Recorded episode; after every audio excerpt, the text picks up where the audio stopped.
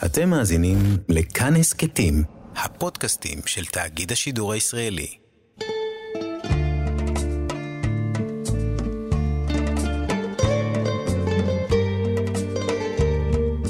אתם מאזינים לתחנה מרכזית, סיפורה של המוזיקה הישראלית המזרחית.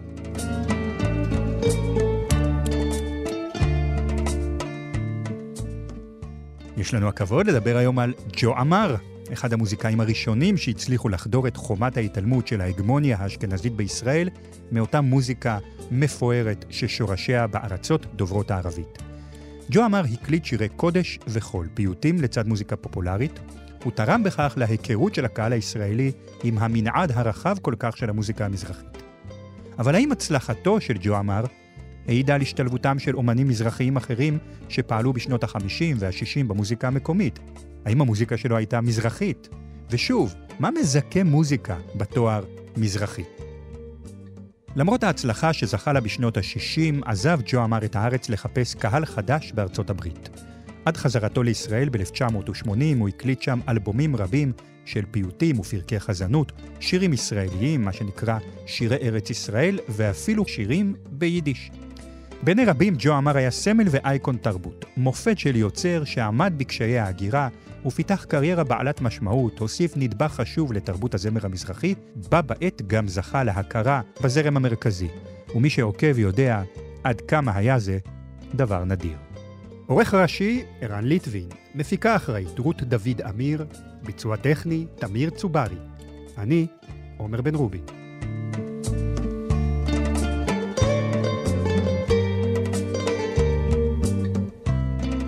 בתחילת שנות ה-40 הנהיג הרב ידידיה פרנקל, רבה של שכונת פלורנטין בדרום תל אביב, את מנהג ההקפות השניות. כהזדהות עם מצוקתם האיומה והנוראה, אז לא ידעו אפילו עד כמה, של היהודים באירופה, בשנות ה-40 כמובן, אמר פרנקל לעצמו ולתושבי שכונתו פלורנטין, אנחנו חייבים לעשות משהו כדי לקיים את חגיגות שמחת תורה שאחינו באירופה הכבושה לא יכולים בכלל אפילו לחלום להתחיל לקיים. אנשים יצאו מבתי הכנסת ורקדו עם ספרי התורה ברחובות הערים. מאז הפך למנהג רגיל ששכיח במקומותינו בכל שנה במוצאי שמחת תורה. בשנות ה-40, ה-50 וה-60 המנהג הזה התפשט מדרום תל אביב לכל הארץ. בשנות ה-50 ובשנות ה-60, הזמר שליווה את ההקפות השניות בדרום תל אביב היה ג'ו אמר. הוא הגיע לשם כפייטן. למה הרב פרנקל החליט להביא דווקא אותו את אותו ג'ו אמר, אבא שלי סיפר לי על זה באופן אישי את הסיפור הזה, ג'ו אמר ותזמורת מכבי האש. למה דווקא ג'ו אמר? הוא היה מעין קול ייחודי וכללי שאיחד לתוכו, מבחינת הרב פרנקל לפחות, את קולם של הספרדים ובני עדות המזרח כולם. כלומר, אם היה צריך נציג אחד שישיר מול קהל ספרדי, היה זה ג'ו אמר. הוא היה הקול שנבחר להוביל את החגיגות האלה. אפשר היה להביא זמר אחד, וג'ו אמר כמובן נבחר להיות הזמר שיעשה זאת שנה אחרי שנה במוצאי שמחת תורה במנהג ההקפות השניות בדרום תל אביב. ג'ו אמר נולד ב-1930 במרוקו למשפחה של 13 נפשות. כולם גרו בדירת שני חדרים. לימים הוא סיפר שהילדים נאלצו לעזוב בזה אחר זה, לאחר הבר מצווה, כי ההורים לא יכלו לפרנס את כולם. ג'ו אמר נשלח לישיבה בעיר מקנס, שם אימצו אותו שני מבוגרים חשוכי ילדים. בבגרותו, כשהוא היה צריך להתפרנס, שימש מורה וחזן בבית הכנסת. עם הזמן הוא השתלם בשירי חזנות מרוקאית והיה לחזן מוכר ומוערך במרוקו. לפני שעלה לישראל ב-1956 הקליט אמר עשרה תקליטים המנוגנים במהירות 78 סיבובים לדקה בחברת תקליטים צרפתית, פיליפס. ג'ו אמר נקרא אז אל-מוגרבי. הנה נשמע שיר שהקליט אמר במרוקו טרם עלייתו ארצה, שנות החמישים. يا طفلان.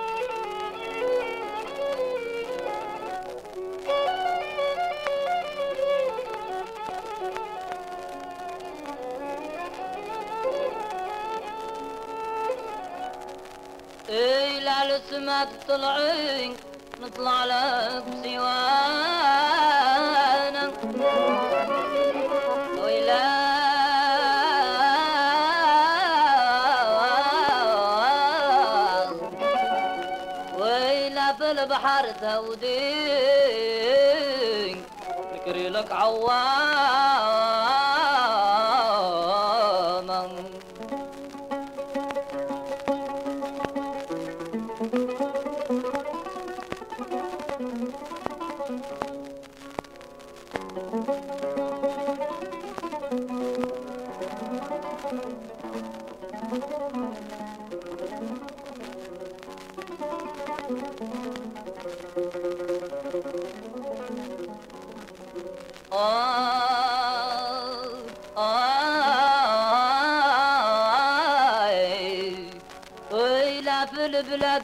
البلاد تسكني والله ياك حسن عيون ما نديك غير انا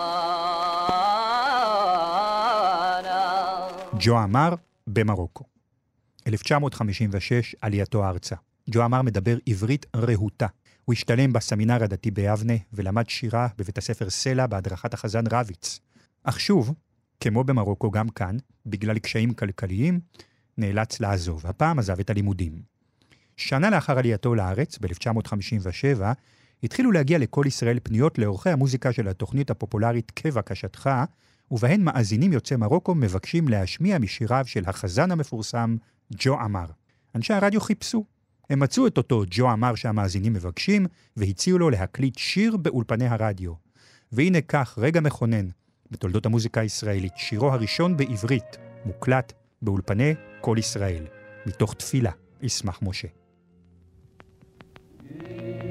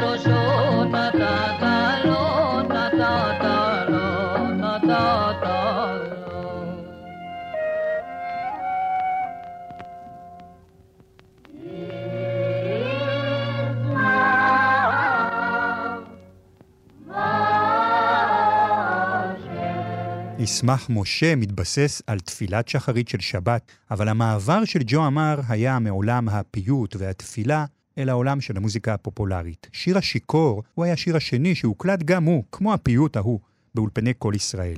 את השיר כתב והלחין עמר בעקבות ביקור בברצלונה. הוא ראה שם באחד הרחובות איש שיכור, ומיד כתב שיר. השיר הפך לשלאגר. ב-1987 הפך השיר לפרסומת לקפה. גם הפרסומת הצליחה מאוד. כולם אומרים שאני שיכור, וכולם צועקים איזה בור. התאמינו רק כוסית אחת שתיתי ועוד כוסית קטנה טעמתי ועוד כוסית קטנה לגמתי עד כי דאגותיי שכחתי וקולי נסעתי אוי חברים תיירים הקשיבו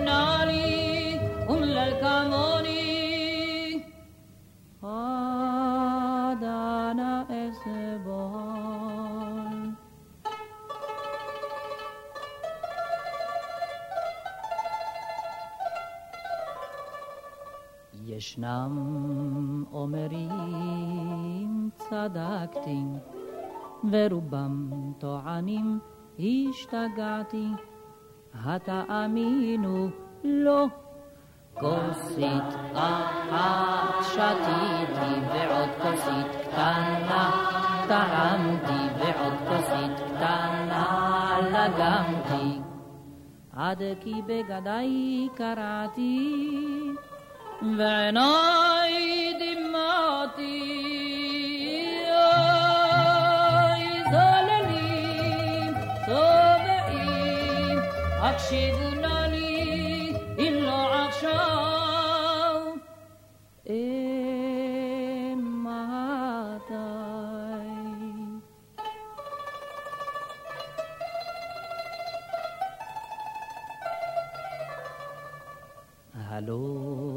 תאמרון שתיתי, והלא תגידון השתכרתי, התאמינו כן, כוסית אחת שתית, שנייה והשלישית, טעמתי תשיעית ועשירית, לגמתי, עד כי בחיים מאסתי. וקולי נסעתי, אוי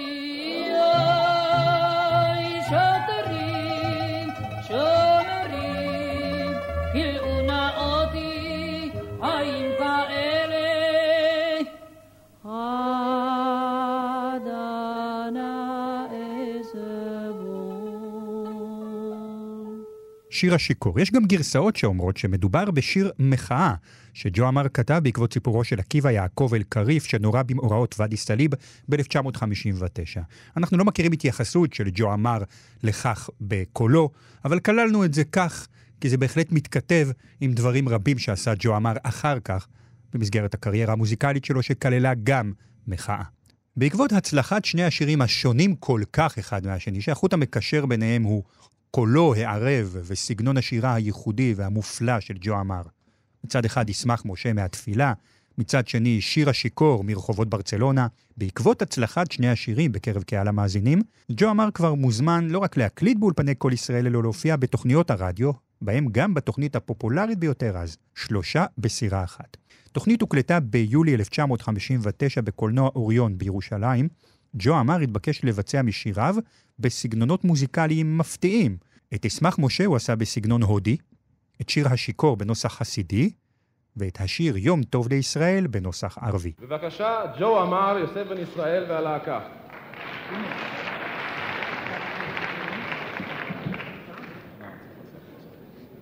אנחנו נשיר כאן אה, ישמח משה בהודו בתוך שיר הנודד.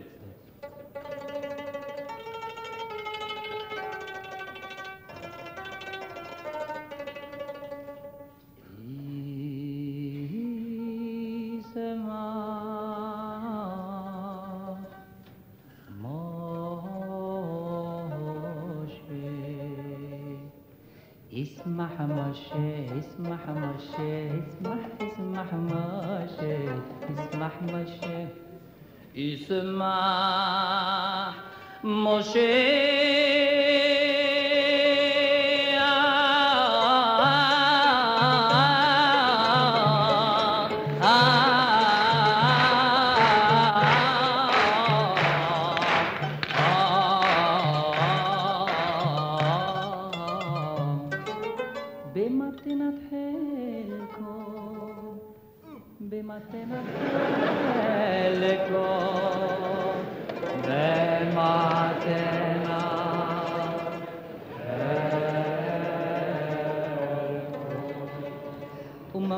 וממה קראת לו, וממה קראת לו, וממה קראת לו, וממה קראת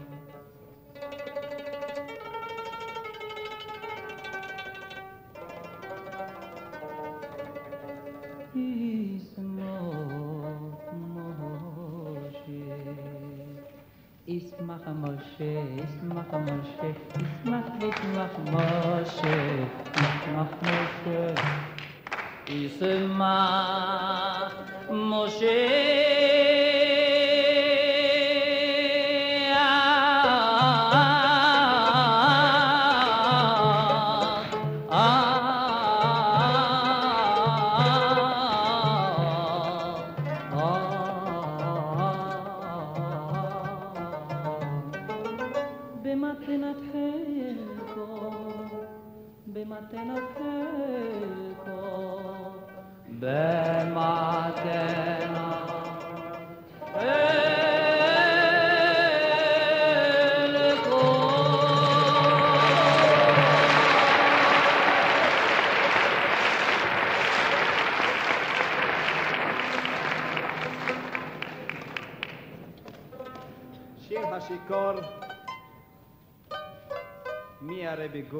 גור עד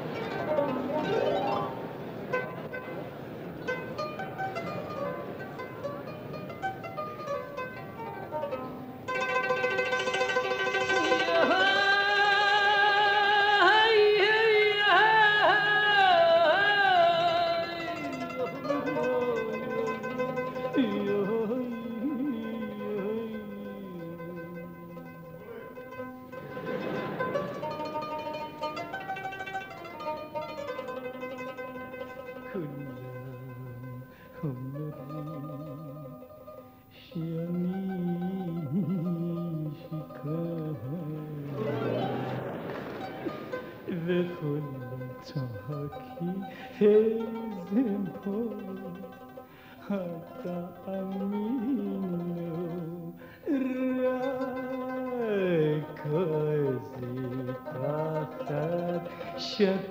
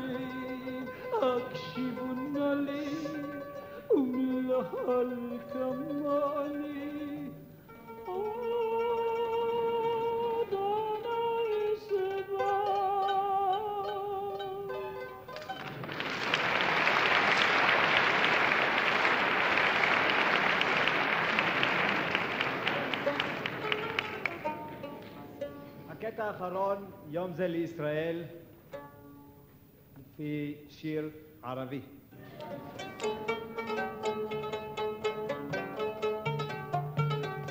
יום זה לישראל, אורה ושמחה, אורה ושמחה, אורה ושמחה, אורה ושמחה, אורה ושמחה, אורה ושמחה, שבת מנוחה.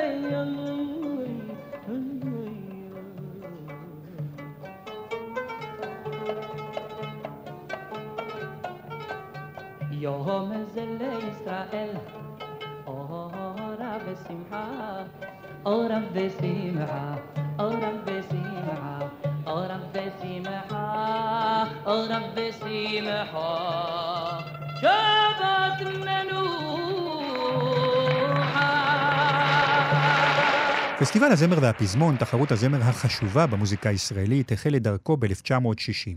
בזכות הפופולריות של עמר בקרב מאזיני הרדיו, התמודדו בתחרות הראשונה עמר והזמרת לילית נגר עם השיר ליל חג. הם זכו במקום השלישי. זו הייתה אחת החדירות הראשונות של יוצרים מזרחיים אל מעוזי ישראל הראשונה.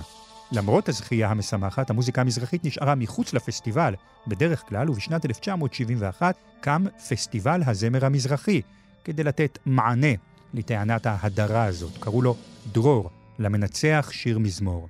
הנה ליל חג מתוך פסטיבל הזמר 1960. יא לילה תל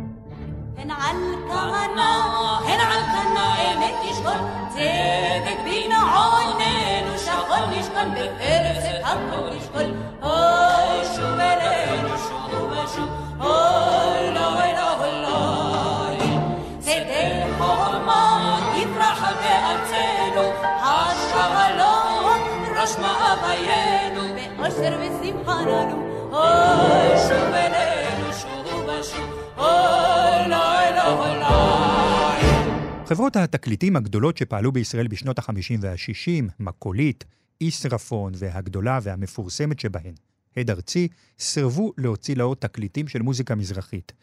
אמר, שונה במובן זה משאר האומנים, שכן חברת הד ארצי דווקא הוציאה לאור כמה מתקליטיו. חברת קוליפון של האחים אזולאי, היא כמובן הוציאה לאור עשרות תקליטונים של אמר בערבית מרוקאית ובעברית. תקליטונים אלה לא הופצו בחנויות התקליטים, אלא בעיקר ביישובים שהיה בהם ריכוז של עולי צפון אפריקה בכלל ומרוקו בפרט. מתוך תקליטון של חברת קוליפון נשמע את הפיוט "שלום לבן דודי". שלמה אבן גבירול כתב, מגדולי פייטני ספרד במאה ה-11, רבים מיהודי מרוקו הם צאצאים למגורשי ספרד, ואפילו שימרו את סגנון התפילה הספרדי.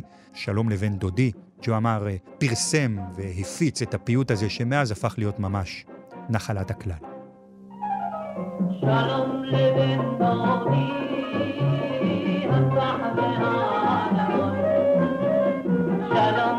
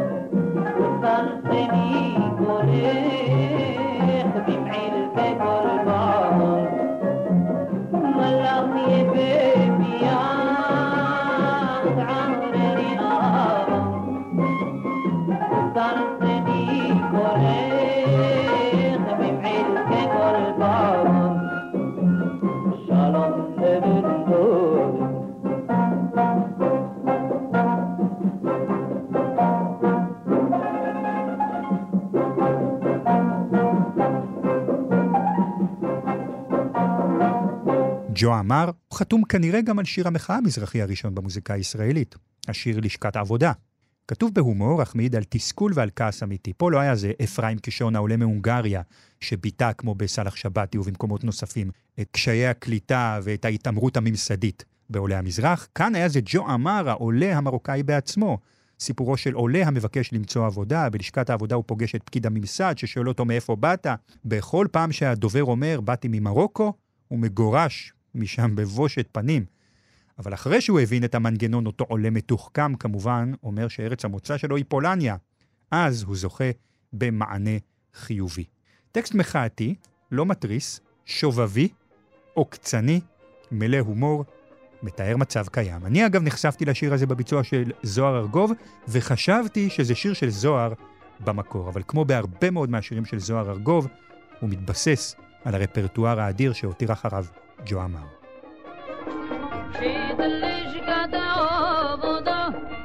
אמר לי מאיפה אתה, שית לשכת העבודה. אמר לי מאיפה אתה, אמרתי לו ממרוקו.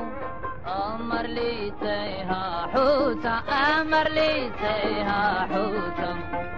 زاد في بالنا كلام الناس حين فرقنا من ولينا إلى ما يا ربي وحنا عليه ها يا ربي حنا علينا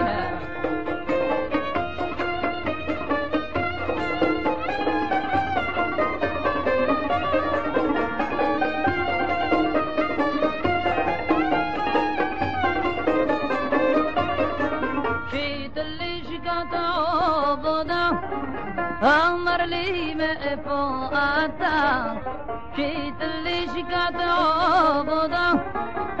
أمر لي ما فوقاتا أمرتي لو مي فولانيا تيكانس بيبان كاشا تيكانس بيبان كاشا زد في بالك لا الناس عن طريقنا من والدينا. جينا ما لقينا شباب يا ربي وغنى عليك. يا ربي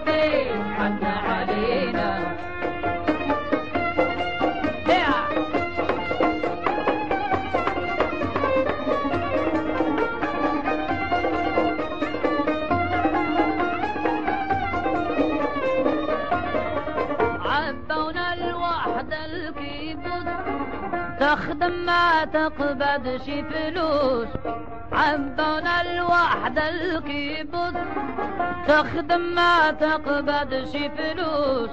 موكل شراب وملبوس. من دي جينا يضحكوا علينا. من دي جينا ضحكوا علينا. زاد في بالنا كلام الناس.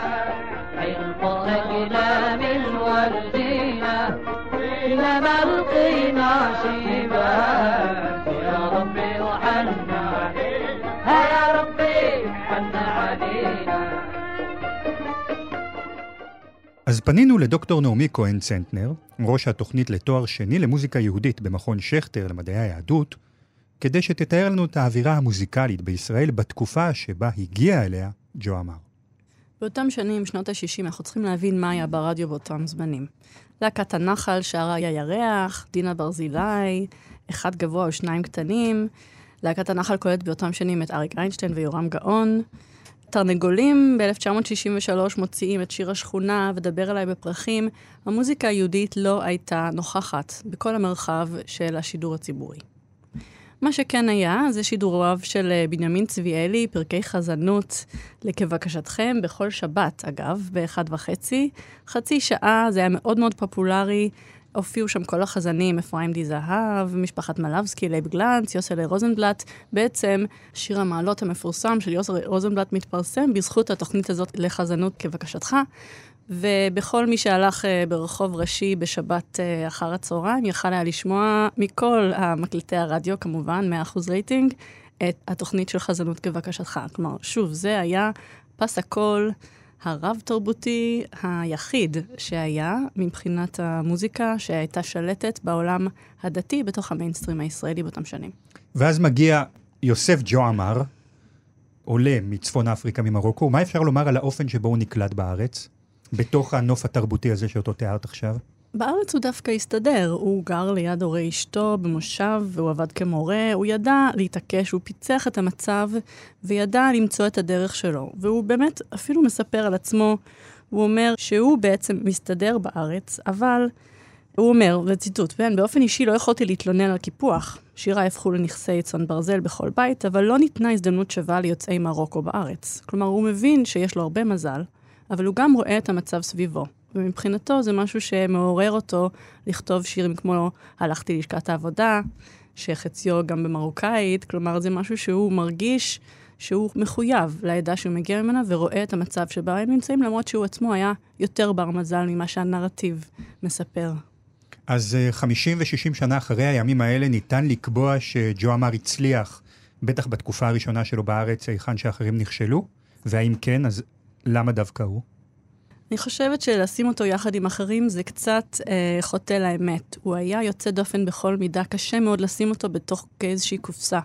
הוא הראשון שהיה גם פייטן וגם זמר, ואפילו איך שהוא שר את השירים שלו, הוא שר אותם כפייטן. זמר אחר היה, היה מבצע אותם בדרך אחרת.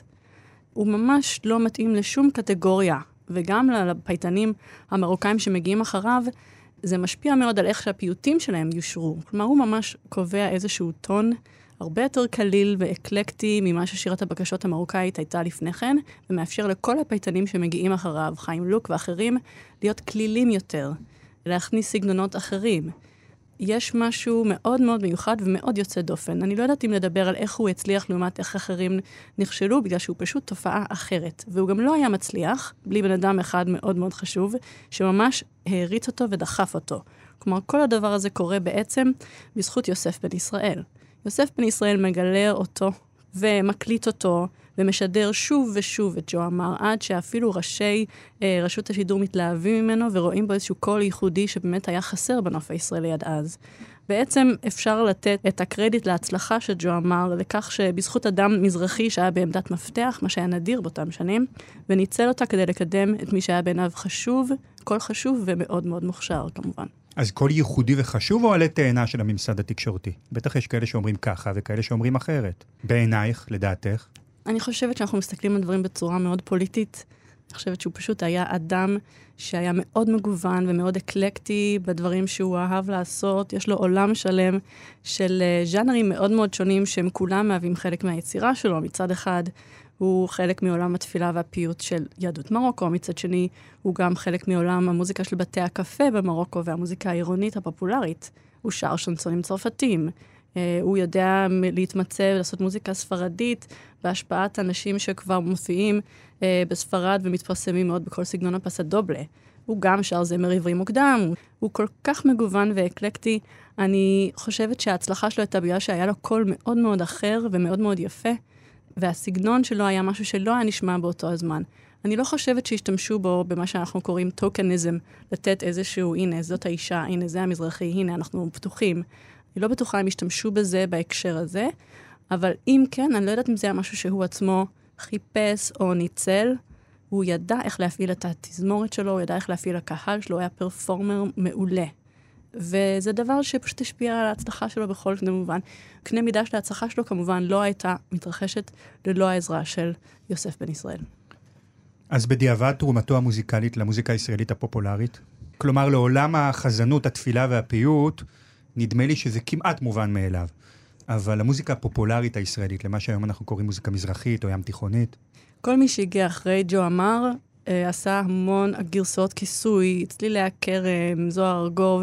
השירים שלו הפכו להיות משהו שאתה חייב לעשות לו גרסת כיסוי אם אתה רוצה להיחשב כזמר מזרחי, או אפילו זמר בכלל. והיה משהו שהוא נתן לעולם בהקשר של עולם הפיוט. הוא בעצם, אה, כשהוא הגיע לארץ, היו פייטנים מרוקאים, הוא מגיע באמצע העליות המרוקאיות. היו פייטנים מרוקאים שהיו כבר, ועבדו בתוך הקהילות שלהם, בתוך בתי הכנסת. אבל הם בעצם יהיו שיגידו, התביישו להוציא את הדבר הזה החוצה, או לנסות להפוך אותו למשהו שהוא יכול להיות בעל עניין לקהל הרחב. וג'ו אמר, לא התבייש, והוא אפילו ראה בזה משהו שאפשר וכדאי לחנך, במירכאות, את הציבור הישראלי לאהוב ולהתחיל להנגיש את הדבר הזה אליו. הוא בעצם מנגיש את עולם הפיוט לחברה הישראלית. שמעתי לפני כמה ימים מישהי שאמרה שערוץ 7 טוענים שהם הראשונים שהביאו את עולם הפיוט ושידרו אותו בשנות, כבר בשנות ה-90, כן? אז בואו רק נשים uh, דברים על דיוקם. בשנות ה-60, תחילת שנות ה-60, יש לנו שלום לבן דודי, שהוא בעצם שלום לך דודי, רבי שלמה אבן גבירול, ולחן שג'ו אמר מחבר לפיוט הזה. הוא ממש לוקח מנגינה ערבית אה, מתוך העולם המרוקאי הצפון אפריקאי, מתוך עולם בתי הקפה אגב, לא מתוך עולם הבקשות, והופך את שלום לבן דודי לפיוט הראשון בעצם, שיש לו מקום במרחב הישראלי, והוא פותח אפשרויות שרק הרבה מאוד שנים אחר כך אנחנו נקרא לאיזשהו משהו טרנד הפיוט, ואפשר לתת לו בהחלט את הקרדיט להיות הראשון שפצח בדבר הזה. טוב, אנחנו שנינו לצערנו צעירים מדי בשביל לחוות את אה, ג'ו אמר כזמר ישראלי אה, מצליח בחי בשנות ה-60 נניח. לא זכינו לראות אותו אה, על במות, אבל אה, תקליטים שלו שמענו והכרנו ועוד איך, נכון? כן, אני חייבת להגיד, כילדה באוסטרליה, היה לנו אה, קסטה אחת של יורם גאון וקסטה אחת של ג'ו אמר. ואנחנו חרשנו כמובן על ג'ו אמר שוב ושוב.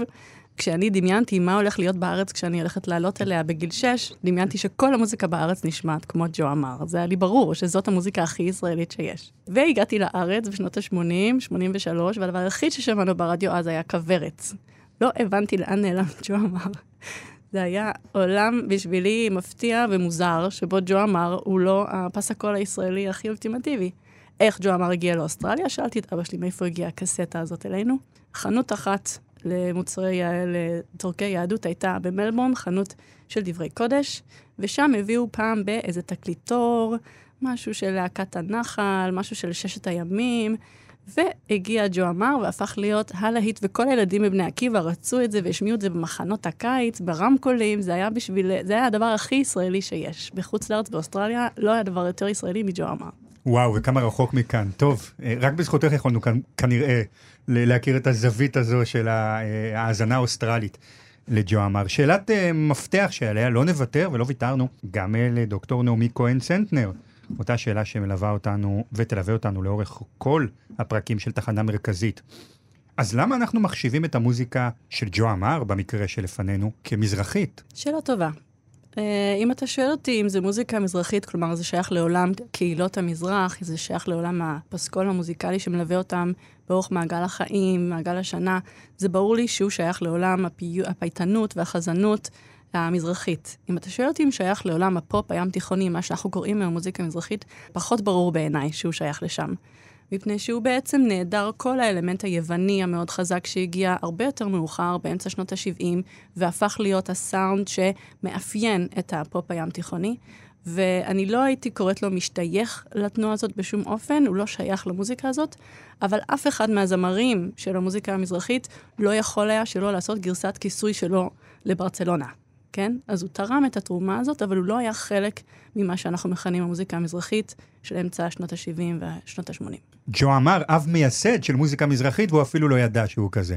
בדיוק. דוקטור נעמי כהן צנטנר, ראש התוכנית לתואר שני למוזיקה יהודית במכון שכטר למדעי היהדות בירושלים. תודה. תודה רבה. דיברנו קודם על ברצלונה בהקשר של אה, שיר השיכור, אבל השיר ברצלונה עצמו זה שיר שהפך להיות עד היום לשם נרדף להצלחה ולפופולריות האדירה של המוזיקה הישראלית המזרחית. כי מאז צאתו בוצע ברצלונה בפי כל הזמרים בז'אנר, או כמעט כל מי שמכבד את עצמו ועומד מול קהל, בתוך מחרוזות, כביצוע עצמאי, מזוהר ארגוב ועד אייל גולן. הנה המקור. אלייך באני המנגן בהמולות, אלייך בא ומזמר ומנגן בחיר תוססת. לה לה לה לה לה לה לה לה לה לה לה ליה Oh Barcelona, Barcelona, מעודי לא פירקתי על כלי נגינה.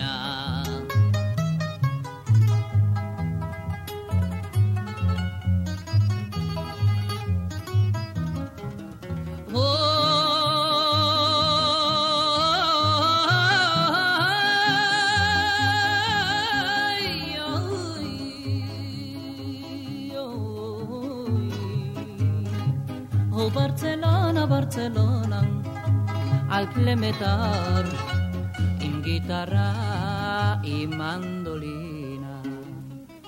O de Javarez, Cavash, Levavi, oh, oh, oh, Barcelona. לך הבאתי מיטב שירתי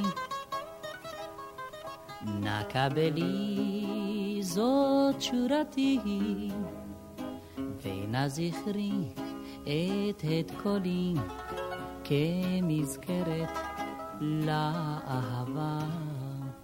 לה לה לה לה לה לה לה לא.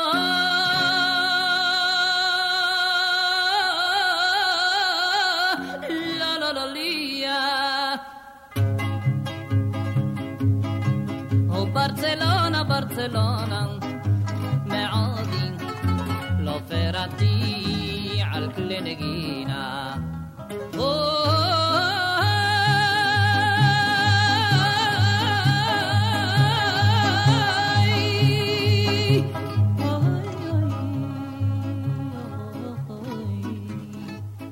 Barcelona, Barcelona. לא ניגנתי על כלי נגינה, הודך אברך כבש לבבי. ברצלונה.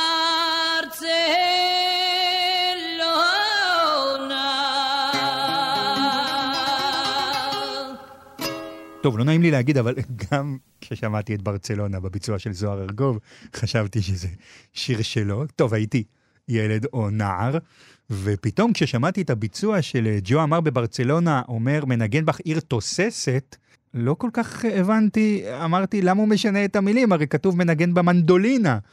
ואז הבנתי שזוהר ארגוב הפך את זה למנדולינה, מהעיר התוססת, ברצלונה, אה, המשפט שמופיע בביצוע המקורי. ההצלחה בארץ זימנה לג'ו אמר הזמנות רבות להופיע בחוץ לארץ. הנה כך הוא אמר בריאיון נבואי כמעט לעיתון הבוקר ב-1963, הנה אני מצטט. מעולם לא היו לי אמביציות גדולות. תמיד שמחתי בגורלי. אך מובן שאנסה את מזלי גם בטורקיה, צרפת ודרום אמריקה. קיבלתי גם הזמנה להופיע בארצות הברית, אבל אני קצת מהסס, כי המקום עדיין לא מוכר לי. בפועל ג'ו אמר לא היסס, וב-1969, בשיא הצלחתו בארץ, הוא עזב את ישראל והשתקע בארצות הברית למשך 18 שנים. לימים היו הרבה ספקולציות והערכות למה הוא עזב ובאיזה מורל ומצב רוח הוא עזב. חלק אמרו שהוא עזב ממש בטריקת דלת כי הוא זיהה שעל אף ההצלחה האישית שלו, המוזיקה שאותה הוא מייצג והמקום שממנו הוא בא מודר מהמסדרונות המרכזיים של המוזיקה הישראלית. הנה נשמע את הביצוע של ג'ו אמר לשיר שתרגמה נעמי שמר מצרפתית, שלגיה. כבר ירד השלג בהרים רחוקים, ובשלג אנו צועדים. כי בתוך היער האפל מחכים שלגיה עם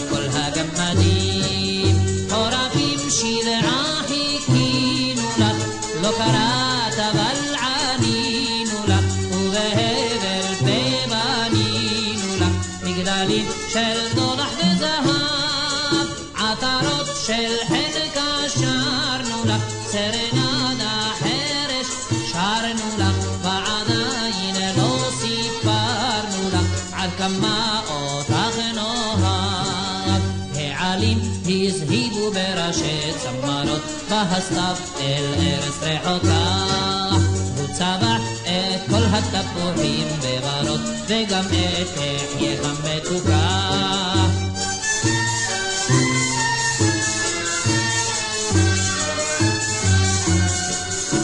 נמס השלג בהרים, זה נכון, תשכחי את כל אשר היה.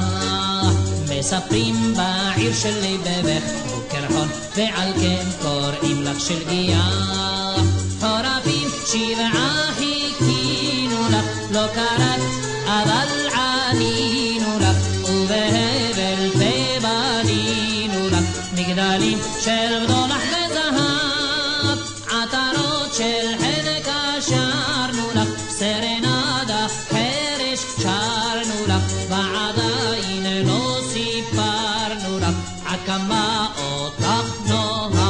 חזרתו לארץ באמצע שנות ה-80 שב ג'ו אמר להופיע, אבל הוא הקפיד לעשות זאת בדרך כלל בלי לקבל תשלום, הוא ראה בזה מצווה, לשיר בארץ הקודש.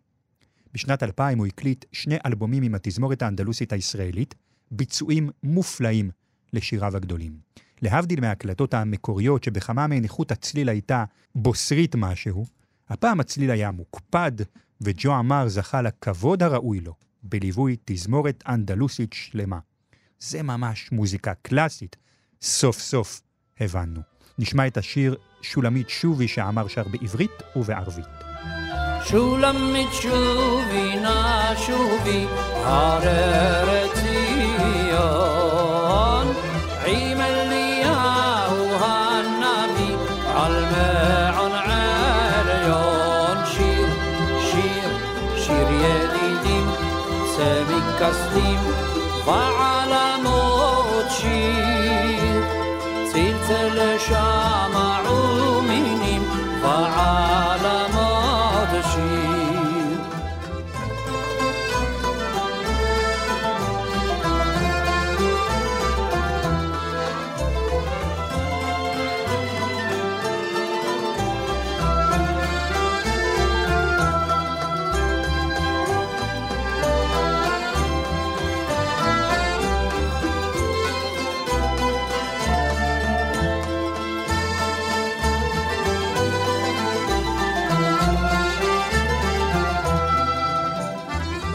راحت ومشات خلاتني بلاش هبلت لي عقلي كيف نواسي وقل لي كيفاش هكذا يجرالي وكيف كيف كيف نواسي؟ شحال نقاسي ويا عمي صبرني كل محايا صابت راسي ويا ناس عذروني.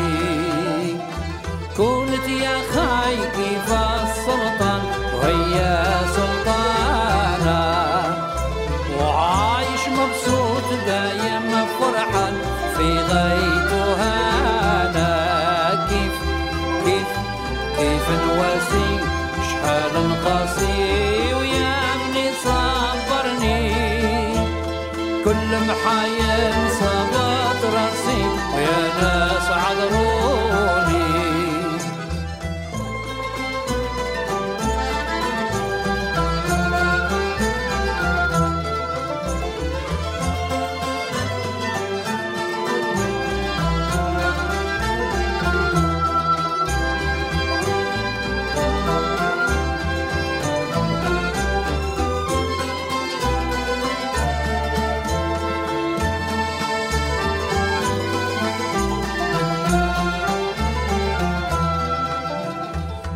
لما تشوفي ناشوفي قرارتي عيم ألياه هالنبي عالمعن عاليون شير شير شير يا ديدم سامي كسلم فعال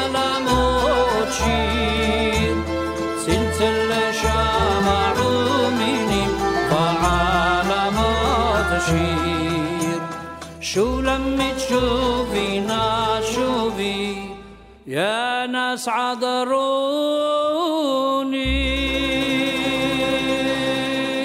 שיר נוסף שמופיע בתקליט המשותף עם התזמורת האנדלוסית הוא "הרי נשאר" שכתב עמוס אטינגר וג'ו אמר הלחין. להיט גדול מאוד מלהיטיו של ג'ו אמר בזמן אמת, אך באופן יחסי, נניח לברצלונה ולשיר השיכור, פחות מוכר לקהל של היום. להרים הגבוהים מסביב אני שר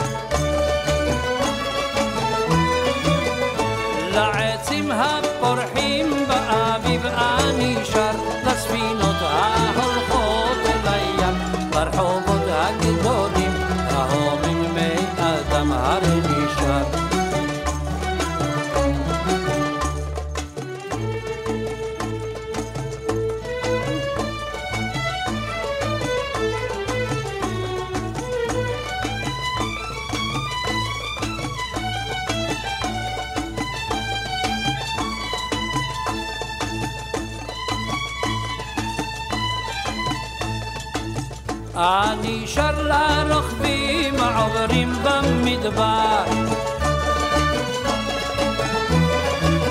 על סוסם האדום הטוהר אני שר לבנות הפורמות סמתן וחולמות על נשיא שיבוא לקח בנהר נשאר יא לה לה לה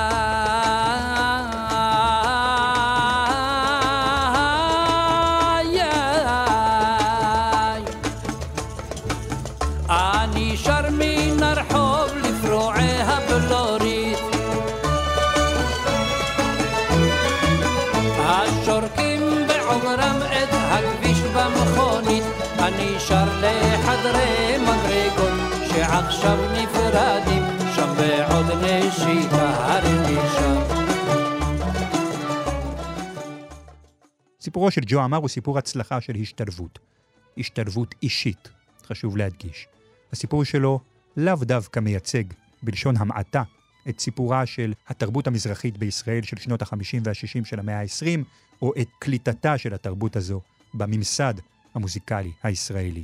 המסורות המוזיקליות של יוצאי מדינות ערב נותרו מחוץ לזרם המרכזי והוגבלו לבמות קטנות ושוליות. ההדרה הזו, מילה שאז לא הכירו, אבל אחר כך השתמשו בה רבות, גררה תסכול, תחושה של חוסר שייכות, והתחושה הזו תלווה אותנו בפרקים הבאים. הבשורה הטובה, התחושה הזו והתסכול הזה אולי היוו כר נרחב ופורה ליצירתה של מוזיקה מגוונת, מופלאה, מעניינת, מרגשת, כיפית, משמחת, גם עצובה, נוגעת, ובעיקר מאוד מאוד ישראלית.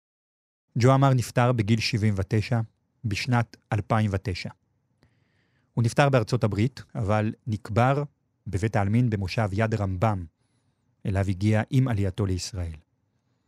זה המקום שבו הוא חי, רוב תושבי המושב יוצאי צפון אפריקה ומרוקו.